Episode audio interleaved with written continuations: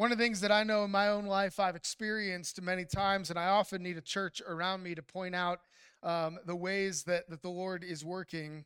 Uh, one of the things that I've experienced, though, is sometimes, and not always, but sometimes expecting things to be different as a believer than they sometimes are.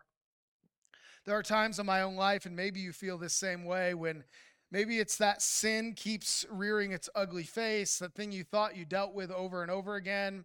Maybe some um, anxiety, depression, or worry, some fear that you thought was, you know, and should be gone by now because you know we uh, we love the Lord and and He's at work in our life. And there are times, and I don't know if you feel this way. Maybe I'm all by myself up here, where we feel like there should have been more. If that's you, can I get an amen? Okay, good. It's not just me. I mean, if it was, I was just going to pull up my Bible and we'd finish the last song and I'd go because uh, you would not need what we have today. And I wouldn't need it if I was perfect, and I'm not. And so we come to our text today and our passage today because I'll just say this we can be a frustrated people, and there's a reason for that. And I think we're going to see that in our passage today. My heart in that is to say to you that if you are a frustrated Christian, you don't need to be and I don't need to be.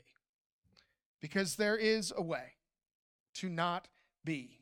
And that doesn't mean we're always going to live that. We are a broken, we are a sinful people. We don't always get it right, but there are times when we do. And so we want to be in Mark chapter 2, starting in verse 18. Mark chapter 2, starting in verse 18, I want to read this for us. It tells us that now John's disciples, that's John the Baptist's disciples, and the Pharisees were fasting, and people came and said to him, Why do John's disciples and the disciples of the Pharisees fast, but your disciples do not fast? Jesus said to them, Can the wedding guests fast while the bridegroom is with them? As long as they have the bridegroom with them, they cannot fast. The days will come when the bridegroom is taken away from them, and then they will fast in that day. No one sews a piece of unshrunk cloth on an old garment, a worse tear is made. And no one puts new wine into old wineskins. If he does, the wine will burst the skins, and the wine is destroyed, and so are the skins. But new wine is for fresh wineskins.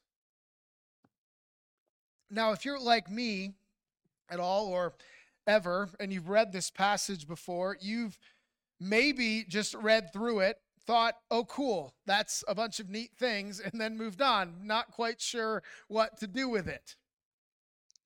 There are a lot of times when I've read through this passage and I've gotten some ideas or some devotional thoughts, but I've never taken it, I'll be honest, into my heart. There are times when I've read through these words and never maybe cared to know what they said because I'll just tell you if we really know what these say to us, it is going to cause something in us that would be new because that's what these verses are about a new work that Jesus is doing. Not generally, but specifically. I pray that today we would approach this text as people who need that new work of Jesus in our hearts. Amen. I want to come first to the question the question that is asked. Verse 18 Why do John's disciples and the disciples of the Pharisees fast, but your disciples do not fast? This is an honest and good question. Their understanding in asking this question spoke to the value and the need for fasting as part of a good and pious life to practice self denial and enact the necessary mourning, sorrow, and voluntary suffering as a result of their personal sin or as a, a, result of the sin of those they love, or the suffering of the world, or someone they love, or the general brokenness of this world. Those are all reasons, good reasons to fast sin, brokenness, suffering. And this is why they fasted. Their fasting, though, had become what we might call meritorious. That's a big word that you don't need to remember. What it means is that in fasting, they believed they were working towards their own salvation and their own righteousness. The fasting, which is good, we'll see how that plays out in our passage, was getting corrupted by hearts that sought to take control. This too like the comparison game we talked about last week. I don't know if you remember last week, we talked about the comparison game. So often we as Christians play a game that I call the comparison game. That's when we look at the people down the street and we assume because I seem less sinful than them, I must be okay. We play that game at church when we look across the pew. We play that game in our own families sometimes, and it is a dangerous game. Well, the game these folks are playing is just as dangerous, and it is the game of believing that one can acquire for themselves a righteousness. We see this play out in the world around us today.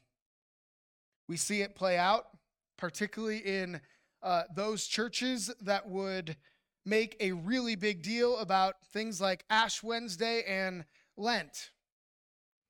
On Tuesday, Fat Tuesday, or what is called in some cities Mardi Gras, you may throw all caution to the wind, do whatever it is that you want to do, because you know the next day you're going to begin what? A fast that'll carry on and make up for all those things that you did wrong. This is played out in exactly the same way in every one of us, even if we wouldn't fit that first category, who, though knowing the sin we walk into, do so willingly, believing that we can wake up tomorrow, confess our sins, and see them be forgiven. It's the same heart as those who would do to check off as opposed to know Jesus. Church, there's a checkbox Christianity. You'll hear me talk about it a lot because we are prone people to it. We are so prone to checkbox Christianity. And one of the dangers I have as a preacher, as I apply the scriptures to our church and to my own heart, is to come up with a list of things that if we would do, we would be okay. The danger there is that we can all become checkbox Christians. Well, the pastor said I need to do this. check. Pastor said I need to go to church. Check. Need to read my Bible at least once a day. Check. I need to pray once a day. Check. Right? I need to talk to my neighbor about Jesus at least once every seven years. Check. And thank you for laughing at that because that would not be what I would ever say. It should happen far more than every seven years. The point is, is that we get in the habit, we, we like things neat and tidy, and so we check things off. And church, that's what we see in our passage here in the fasting of the of John's disciples and the Pharisees. In Luke 18 verse 12, we read about the parable of the Pharisee and the tax collector. This is I think maybe one of my more favorite parables. The tax collector, we're told, remember from last week, he is of course the worst of the worst. He stands up in the synagogue in the church and he says, beating his breast, right? And eyes down to the ground in humility, declaring himself the worst of the worst in need of mercy.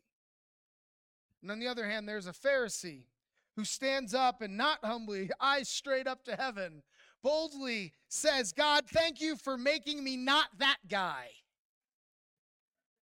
And then he gets to his list of accomplishments. Amongst that list of accomplishments is fasting twice a week. That fast that that Pharisee is so proud about in his own righteousness is the fast that Jesus is being asked about why his disciples don't follow it because everybody else does, but his don't. See, the tax, or sorry, the Pharisee forgets or never knows that he, like all of us, are really just like the tax collector, and we are all of us. And hear this, church, we are, no matter how righteous you are today, one decision away from being the worst of the worst. It is by grace that we're saved. Not by our works, not by the things we've done, not by our accomplishments, not by degrees, not by jobs, not by professions, not by the amount of money in our bank accounts. The only thing that separates us from the streets is one decision and the grace of God. And so, church, we would look at this. Luke introduces this parable when he tells it. He says this He, that's Jesus, also told this parable to some who trusted in themselves that they were righteous and treated others with contempt. Hear that, trusting in themselves that they were righteous. Church, no one can make themselves righteous. There's no list that you can print off the internet and go through in your life checking off to find yourself righteous. And what they were doing and believing is that by fasting twice a week, they were making themselves righteous.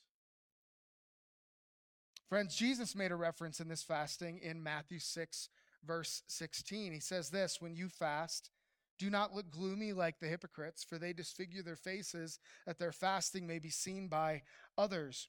Truly, I say to you, they have received their reward. It's the same fast that we read about in Mark that Jesus is referring to in Matthew.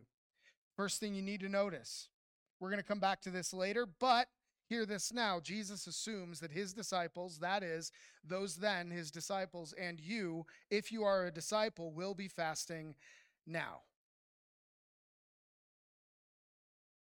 I say that because some of us have never fasted before. But Jesus has an expectation that his disciples would fast. Second thing you need to see in our passage in this bit of scripture is that Jesus says, Do not look gloomy like the hypocrites, for they disfigure their faces that their fasting may be seen by others. Truly I say to you, they have received their reward. You want to know what reward they've received? We see it right here in Mark chapter 2, verse 18. They've been fasting, and what happens? And people came and said to him, why do John's disciples and the disciples of the Pharisees fast, but your disciples do not fast? The people took notice. See, the Pharisees had gotten their reward. The crowds recognized that they were doing what they were doing, and it caused them to go to Jesus and say, Well, what gives? They're doing this thing, but your guys don't do this thing. They must be better. Right? They asked Jesus, Why do your disciples not fast? And Jesus' answer is really where we need to spend our time today. Right? I wanted us to see what the fasting was so that we might really make sense of Jesus' answer. Verse 19 Jesus said to them, Can the wedding guests fast while the bridegroom is with them? As long as they have the bridegroom with them, they cannot fast. Jesus uh, presents a picture for them. These words. He's basically saying that his disciples are the guests at a wedding feast. Now, take that as superficially as we can, just for clarity, and know that a typical Jewish wedding was a multi day feast, a massive days long party of merrymaking, dancing, and celebrating. It was not an afternoon or a morning. It was not over in a few hours, it was days of feasting. Now, just an aside to that, think about all the times that Jesus talks about either the church or the kingdom of God being like a wedding feast. And let me ask you is your understanding of what we are as a church a multi day celebration that never seems to end? Or are we maybe living in a shadow of what Christ actually intends for his church? And what we will have for all of eternity. Jesus says that they, the disciples, they won't fast. Why? Because they're with the bridegroom. In fact, he goes beyond won't, and he actually says that they cannot. They cannot fast because he is with them. Now, of course, they could. I mean, nothing's preventing them from. But the question remains, and Jesus' answer here is saying, why would they? Why be sorrowful? Why dwell in sin? Why sit in the suffering of fasting when you're they're with the bridegroom? And the bridegroom is an important note that we need to check out here. Scripture holds a, holds a really long tradition of the, the marriage celebration. Jesus refers to a bridegroom, and uh, just so you know, he is referring to himself. We see that all the more in the next verse, which we'll come to in a minute, when he talks about being taken away from them. He's foreshadowing his own death. So Jesus says, I am the bridegroom, I am the groom at this wedding feast. They can't fast, won't fast because I'm here with them. See, they're in the middle of celebrating the most amazing thing that's ever happened in the history of the world.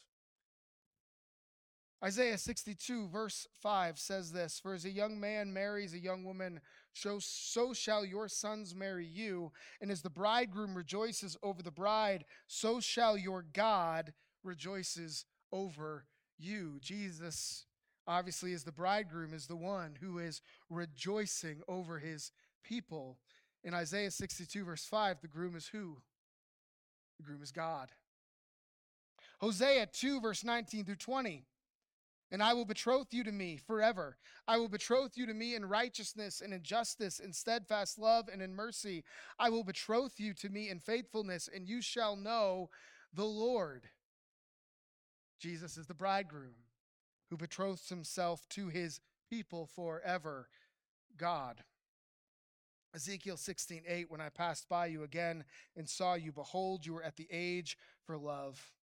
And I spread the corner of my garment over you and covered your nakedness. I made my vow to you and entered into a covenant with you, declares the Lord God, and you became mine. There's a bit of a graphic picture there of the depth of the love of God for his people. We see this take a turn in the book of Jeremiah, Jeremiah chapter 3, verse 20. Just surely as a treacherous wife leaves her husband, so have you been treacherous to me, O house of Israel, declares the Lord. One of the most, if not the most common imagery used in the Old Testament to talk about God and his people is the image of groom and bride. Make no mistake, when Jesus in this passage in Mark today says that the bridegroom is with them, what he's doing is declaring to them not only is there a great feast going on, but this is the best feast ever because the promised God is with them. How could they possibly sit in the suffering and the fasting over sin and sorrow and sadness?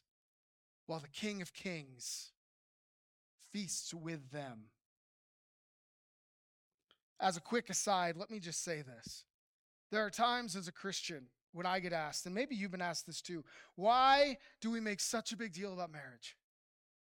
Why do we spend so much time talking about marriage and what marriage is and what marriage isn't? Let me tell you, this is a part of it.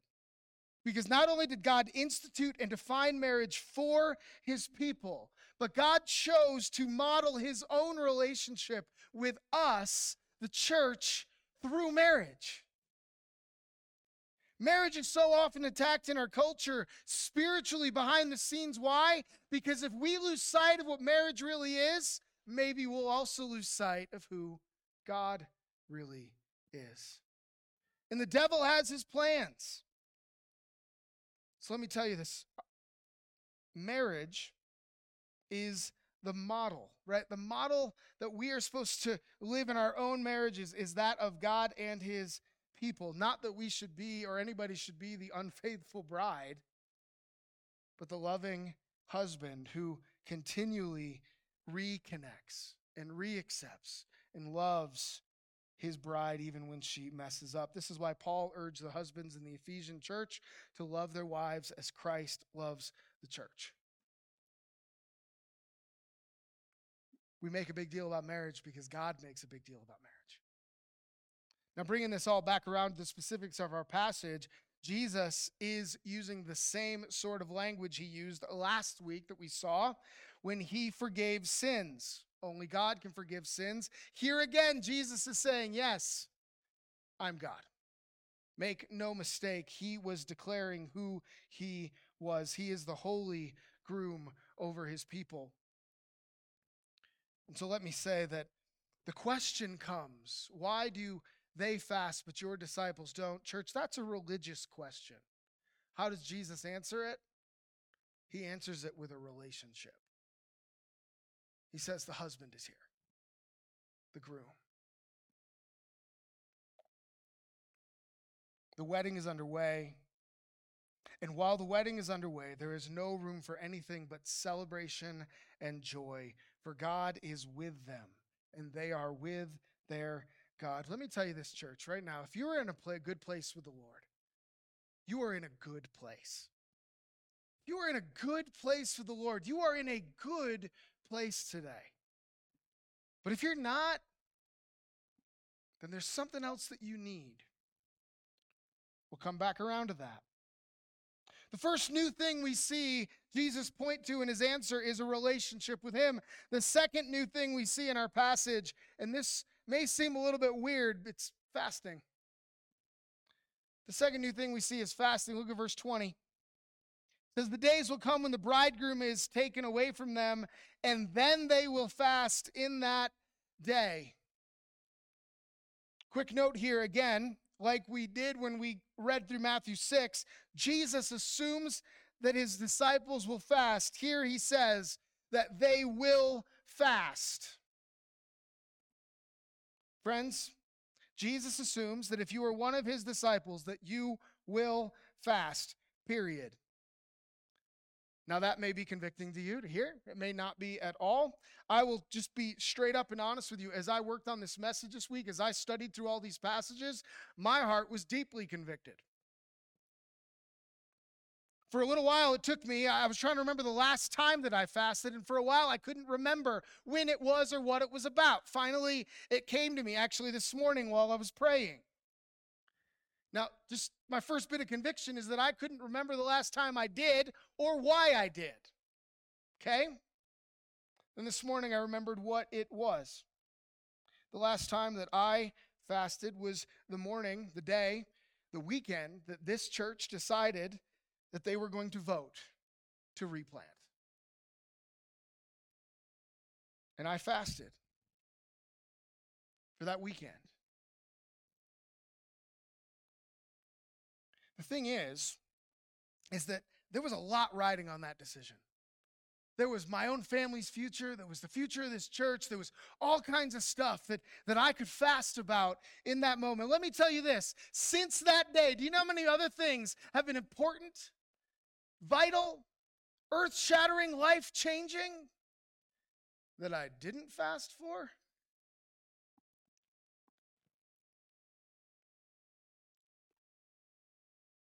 Church, I share that because I know there's people in this room who've never fasted ever as believers. And I know there's people who have fasted in the past but haven't fasted any time recently. And I know there's people in this room right now who are sitting there thinking, yeah, Pastor Matt, that's great, but I'm still not going to do it. And I want to tell you the conviction that you feel right now, if you do, is real and it's true and it's good. And I'm going to tell you why. If we forge ahead to the final verses, what we see is that Jesus says he's doing something new. And what we need to know, we're going to come to those verses in a minute. That's a fast forward. But what you need to know right now is that fasting is the first example he uses for the new thing that he's doing. And he says that we, his disciples, will fast after he is gone. They couldn't fast while he was with them, but we will fast after he leaves.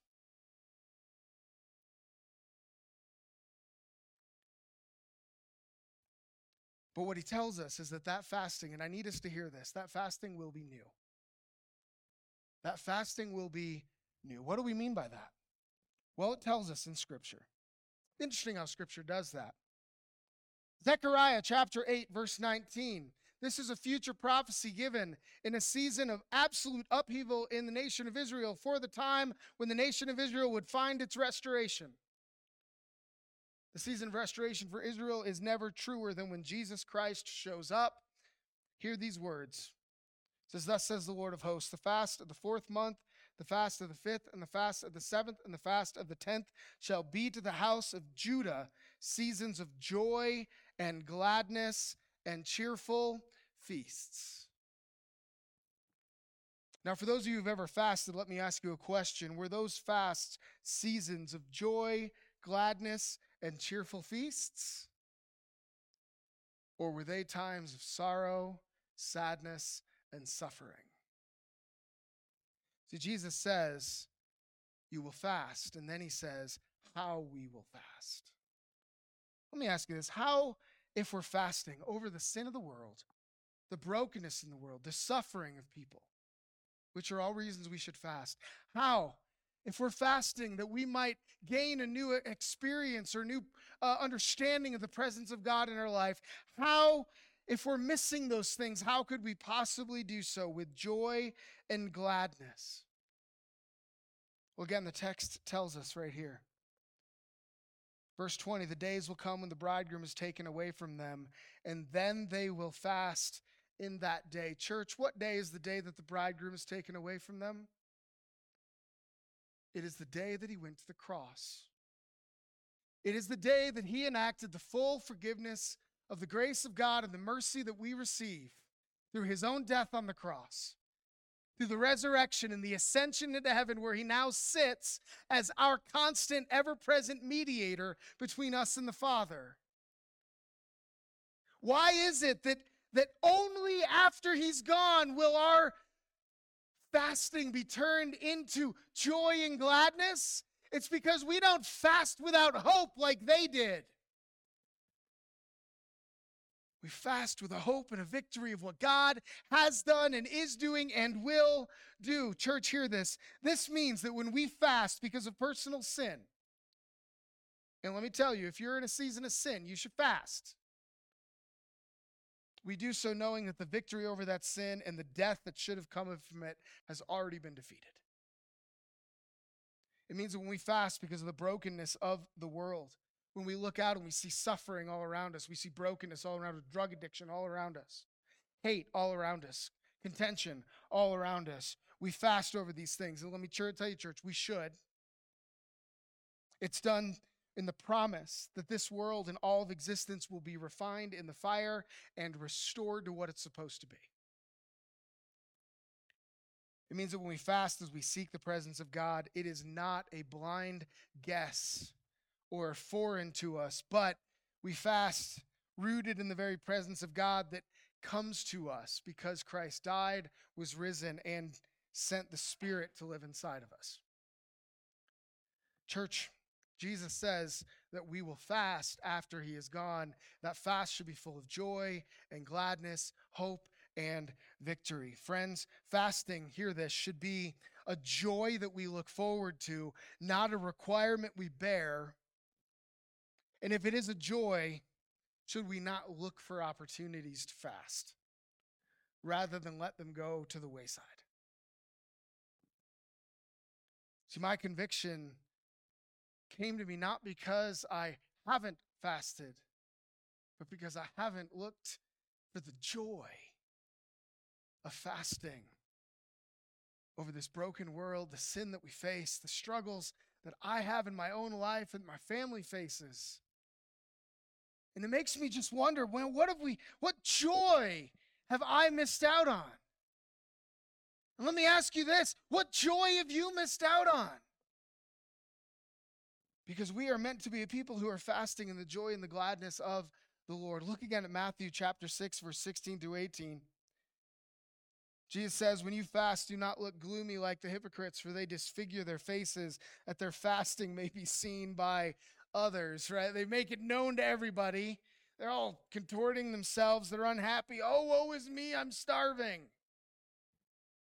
He says, verse 17, But when you fast, anoint your head and wash your face that your fasting may not be seen by others, but your Father who is in secret. And your Father who sees in secret will reward you. Church, fasting is for the believer an act of hope and joy, it is an act of life. It is a confidence in what God is doing.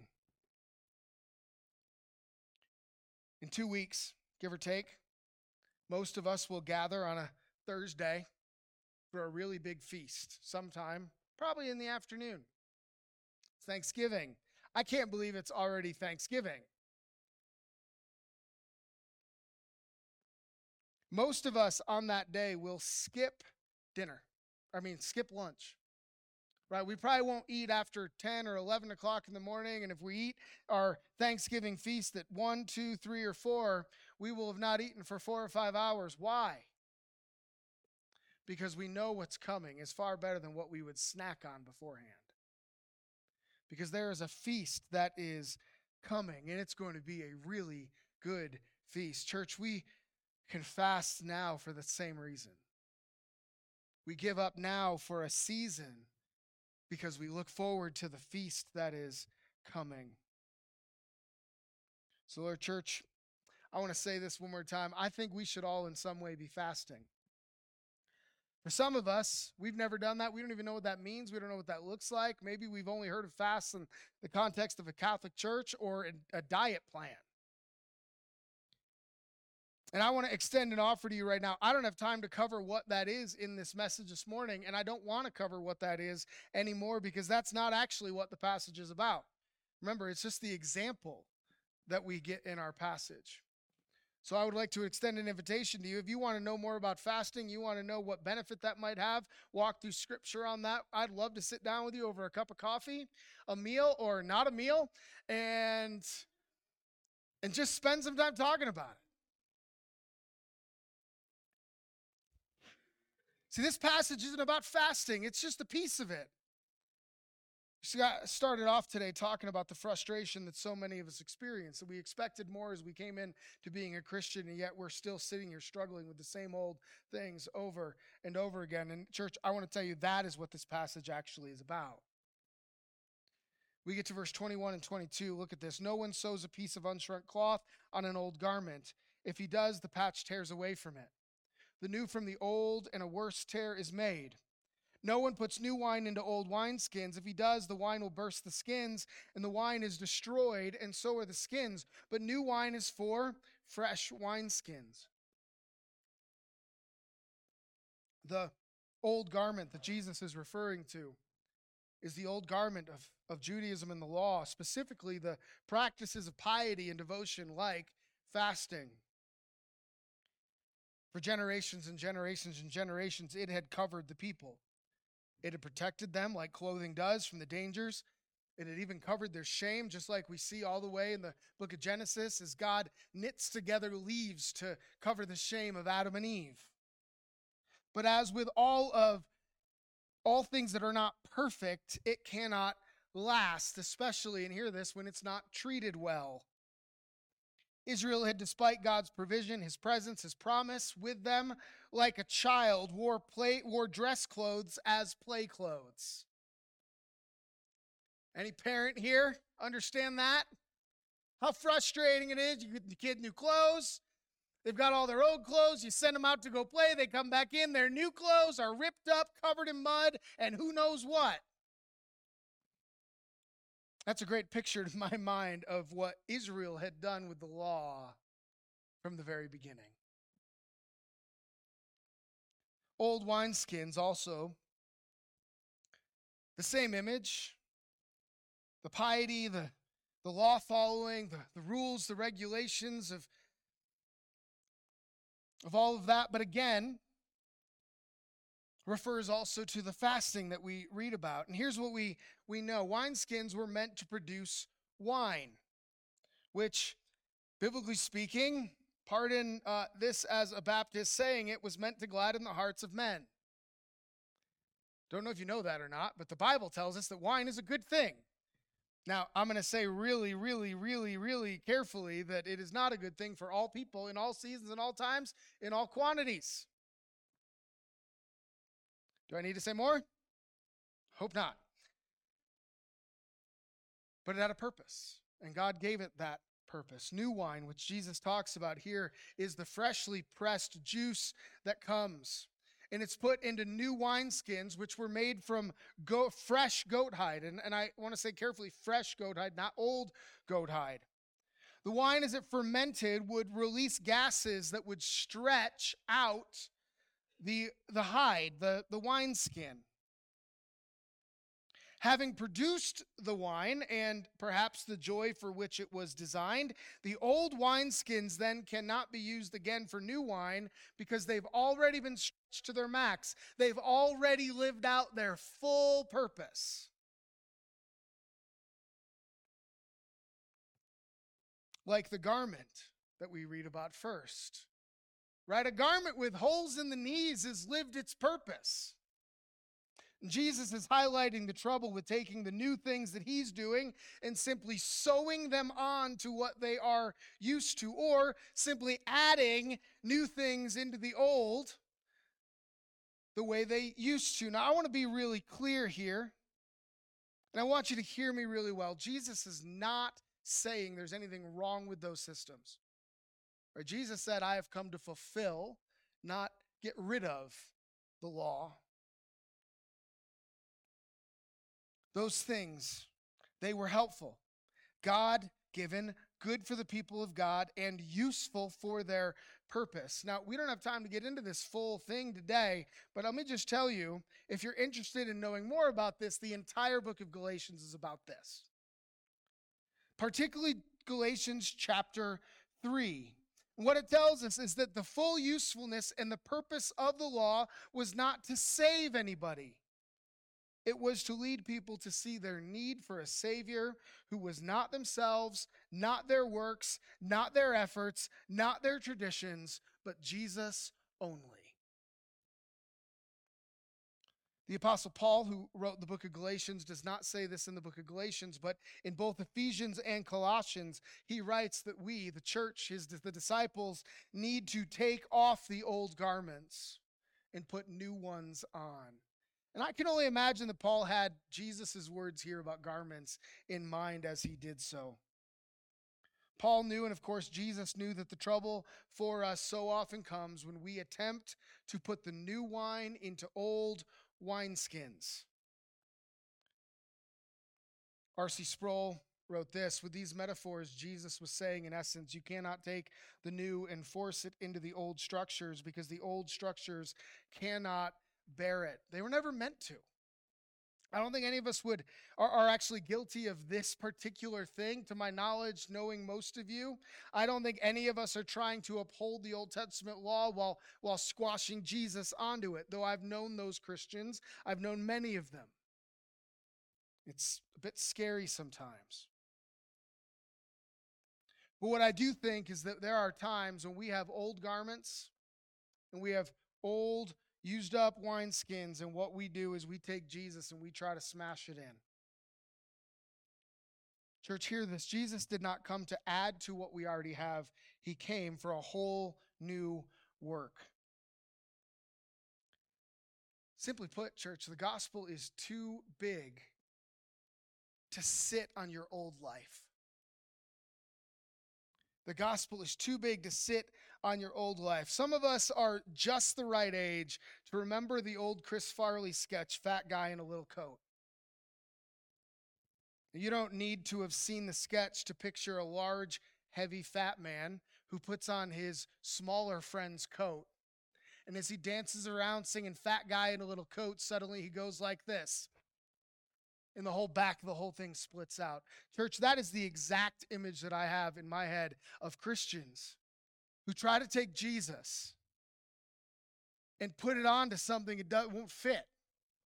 It busts out everything. And what Jesus tells us in that moment is that not only are the skins destroyed, but the wine is destroyed too. Church, the gospel isn't good for anything if it's destroyed in your life.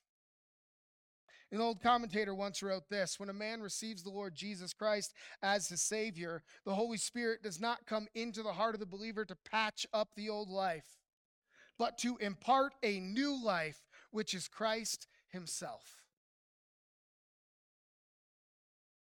They tried to do it with religious things. They tried to just take as much Jesus as they could and kind of put it on top. Adding Jesus' commands to a legalistic life adding Jesus' commands to the things they already knew and cared about and liked and loved. Church, some of us are really frustrated because we're doing the same thing with our lives. Jesus came to us, He died so that we could have new lives. And what we've done is we've taken Him like a, like a roll of duct tape We wrap him around ourselves thinking the duct tape fixes everything, right, men? When in reality, all it does is cover up the fact that what's inside is still broken. It's like a coat of paint in the same way, right? You, you whitewash over something broken, you can't tell it's broken, but it's got no structure left. Church, this is why Jesus says that we must be born again. That every one of us, if we are going to come into the kingdom of God, if we're going to be saved, we need to be born again, not, not cleaned up a little bit, not fixed. We need to be new. We need to be new.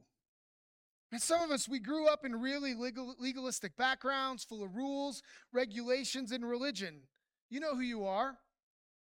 Finally, you came to Christ to be saved, but maybe what you did at that point was just take Jesus and smush him onto the rules that were already there. On the other hand, maybe you grew up in a really permissive background. You found yourself embracing every sin and every passion and pleasure that came your way. And what happened? You came to Jesus. And what you did is you took all those passions and those, ple- those pleasures and all those things, and you took Jesus and you just smushed him on top of all the rest. Not only is the wine destroyed, but the wine skins are destroyed too. Everything is destroyed when we try to mix the old and the new. Church, we are meant to be new.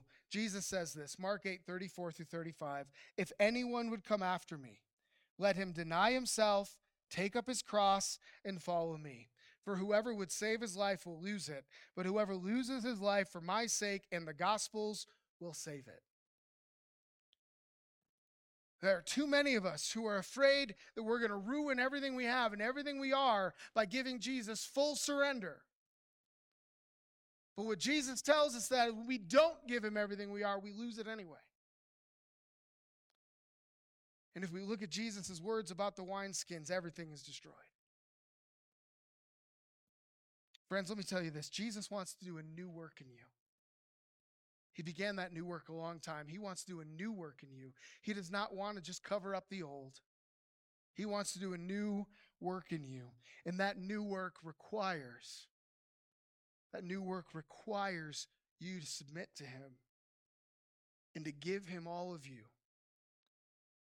And let me just tell you if you are a frustrated Christian today, you can't figure out why. You just can't get through that sin, through that anxiety, through that fear. It's because there's some piece that you're holding on to. You've, you've put Jesus as a sticker over it, but you haven't actually removed it. We need to prepare our hearts for the new work that Jesus wants in us. And Jesus' comment in all of this to these folks is that what they're doing in, in fasting and their sorrow and their misery and all that, it's not helping them. It's not helping them prepare their hearts for the new work that Jesus is doing because you can't mix it. So here's a couple thoughts. How do we prepare our hearts? Church, number one, we need to pray. Say, Pastor Matt, you tell me that every week. Yes, I do. Something I heard at the conference this week is that in prayer, what we are doing is declaring our dependence to Jesus and on Jesus. The converse of that, when we don't pray, when we suffer from prayerlessness, a prayerlessness, you know what we're doing? We're declaring our independence. We're saying to the Lord, I don't need you. And so we need to pray. We need to go to the Lord and we need to say, Lord, prepare this work in me. Do this work in me. I can't do it myself. We submit to Him in, in prayer. In prayer. We talk about prayer a lot. That was another conviction I got this week. Here's what happens when you go to a church planting convention you walk away with 10,000 convictions and a handful of encouragements. We need to be people who are in prayer. We can't do the work we've been called to do. Church, I can't do the work I've been called to do to pastor shepherd this church. I can't. And I know that. I knew that coming in. Jesus can do that work. Jesus can do that work. Jesus can do the work of reaching your neighbors, reaching their community. That's an aside. He can do the work of reaching your heart. Okay, the second thing we need to do, number two, um, in addition to pray, maybe it's time for some of us to fast. Maybe it's time for some of us to fast. Look, I don't want to make this a checkbox for any of us.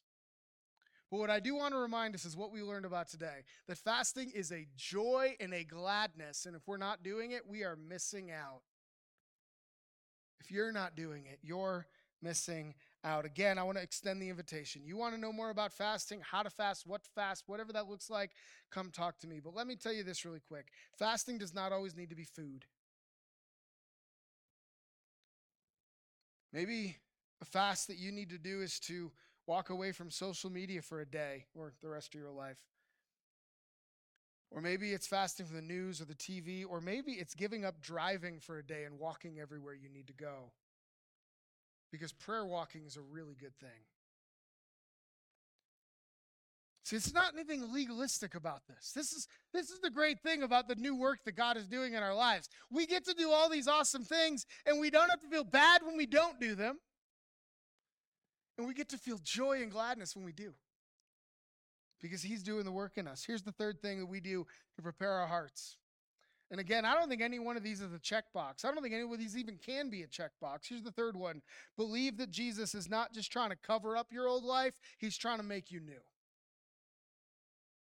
I'll tell you, you can't believe that without the Holy Spirit in your life making it true for you. This is why it's not a checkbox on this one, because you can't do it.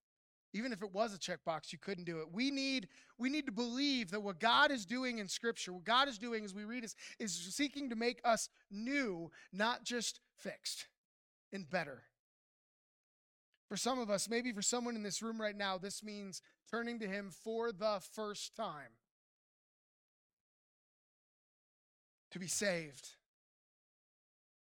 And to hear this and to say, Lord, I can't do this on my own, but I know you've already done it for me. If that's you, if the Holy Spirit's leading you to this right now, church, I want to invite you to come speak with me before you leave here today. Maybe it's during the Lord's Supper in just a few minutes or during our last song. Come down and, and talk to me about what it means to follow you, to confess your sin before the Lord. I always say is it doesn't need to be me, it could be somebody else here that loves Jesus, but do it. The Holy Spirit's leading you. Maybe you've been frustrated all this time, not because you haven't come to Him yet, but because you're still holding on to those bits, those pieces, those things that you will not surrender to Him. But He wants it all. He does not just want to cover it over, He wants to make you new.